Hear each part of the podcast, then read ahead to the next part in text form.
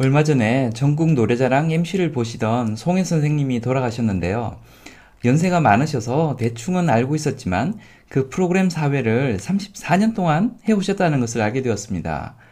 그보다 더 놀라운 사실도 알게 되었는데요.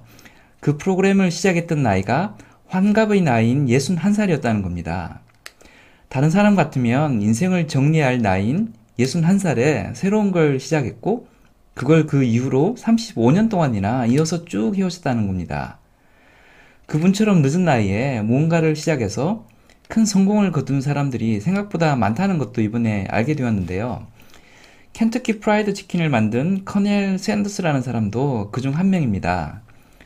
하던 사업 다 말아먹고 62살, 62살의 나이에 돈 몇십만 원과 트럭 한 대 가지고 세운 회사가 바로 그 회사라고 합니다. 하얀 양복에 흰머리, 흰 수염을 한 유명한 할아버지죠. 이번에 새롭게 알게 된 사람 중에 제르드 다이아몬드라는 교수도 있는데요.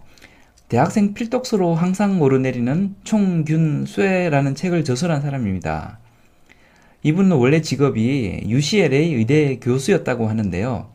나이 50이 넘어 그 전에 하던 일과는 전혀 무관하게 지리학 분야를 가르치게 되었다고 하고요. 그러다 나이 60에 쓴 책이 총, 균, 쇠라고 합니다. 존 펜이라는 사람은 나이 70에 학교를 그만두고 72세에 논문을 발표했는데요. 그 논문으로 15년 후에 노벨상을 받았다고 합니다.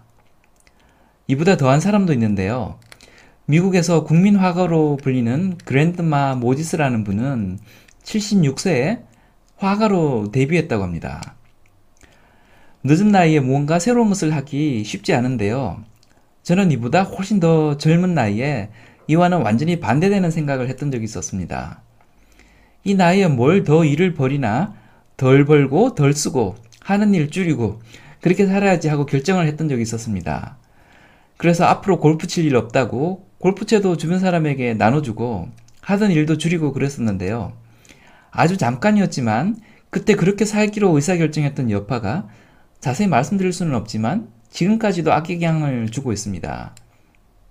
그 일이 있고 나서는 절대 다시는 그런 생각을 하지 않겠다고 마음을 먹었습니다.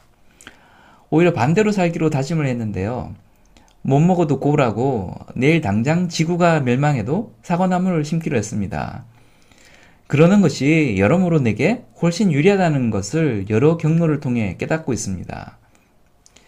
현상 유지만 해도 괜찮아 하고 생각을 하면 현상 유지는커녕 저 밑바닥으로 뒤처질 수밖에 없고 실패하더라도 무언가 시도를 해야지 하면 설령 진짜로 실패를 하더라도 그게 다 내 자산으로 쌓인다는 것을 하루하루 체감하면서 살고 있습니다. 그런데 도전하는 것이 좋다고 무모하게 모든 도전을 다 할 수는 없는데요. 이를테면 인생 뭐 있어? 회사 때려치우고 하고 싶은 거 하면서 할 거야. 이럴 수는 없는 거죠. 그러면 어떤 도전은 좋으니 계속하고 어떤 도전은 자제를 해야 할까요? 그에 대한 기준을 나름 가지게 되었는데요. 그건 인생에 심대한 영향을 주는 심각하게 큰 도전과 조금씩의 변화를 주는 작은 도전으로 구분해서 생각해 보는 것입니다. 작은 도전은 실패를 하더라도 손해를 보더라도 주변에서 만류를 하더라도 그냥 무식하게 도전하는 것이 장기적으로 훨씬 좋다는 것이 제 생각입니다. 건전한 긴장감을 유지할 수 있고 새로운 걸 배울 수도 있고 운이 좋으면 좋은 결과를 얻을 수도 있기 때문입니다. 반면에 신중한 판단이 필요한 심각하게 큰 도전을 식별하는 기준도 있습니다. 제 나름의 기준은 첫째, 지금 하고 있는 일과는 완전히 다른 새로운 일을 시도할 때. 둘째, 생계 유지 문제로 그 일을 계속할 수 없는 상황이 발생할 가능성이 있을 때. 셋째, 예전 상태로 돌아갈 수 없을 때. 이 세 가지 기준이 심각하게 큰 도전을 판별하는 기준이 되겠습니다. 회복 아니다 싶어서 1, 2년 내에 다시 원상 복귀가 가능하다면 너무 심각하게 잴 필요가 없이 그냥 질러버리는 것이 좋다고 봅니다. 젊은 나이에 다니던 회사 그만두고 스타트업을 하겠다. 이거 굳이 너무 심각하게 잴 필요가 없다고 봅니다. 집을 담보 잡혀서 집을 날릴 정도가 아니면 회사 망하고 새로운 회사 그냥 취직하면 되기 때문입니다. 본인이 공무원인데 사업을 해보겠다? 이건 심각하게 큰 도전에 해당합니다. 원대 복귀가 안 되기 때문입니다. 40 중반에 안정적인 회사를 그만두고 사업을 해보겠다. 이것도 심각하게 큰 도전입니다. 원대 복귀가 쉽게 안 되기 때문입니다. 심각하게 큰 도전일 경우 이걸 해야 하나 말아야 하나 고민이 들 수도 있는데요. 이런 경우에도 고냐 스탑이냐를 판별하는 저만의 기준이 있습니다. 도피성 도전이냐 쟁취성 도전이냐로 판별해 볼 수 있는데요. 지금 하는 일이 힘드니 새로운 무언가를 하면 좋아질 것 같다. 이러면 일단 소극적으로 판단하는 것이 좋습니다. 도피성 도전일 가능성이 높기 때문입니다. 본인 스스로는 쟁취성 도전이라고 주장하고 싶은데 도피성인지 쟁취성인지 예매할 때도 있겠는데요. 주변 사람들을 포함해 자기 스스로에게 쟁취성 도전임을 입증하는 방법이 있습니다.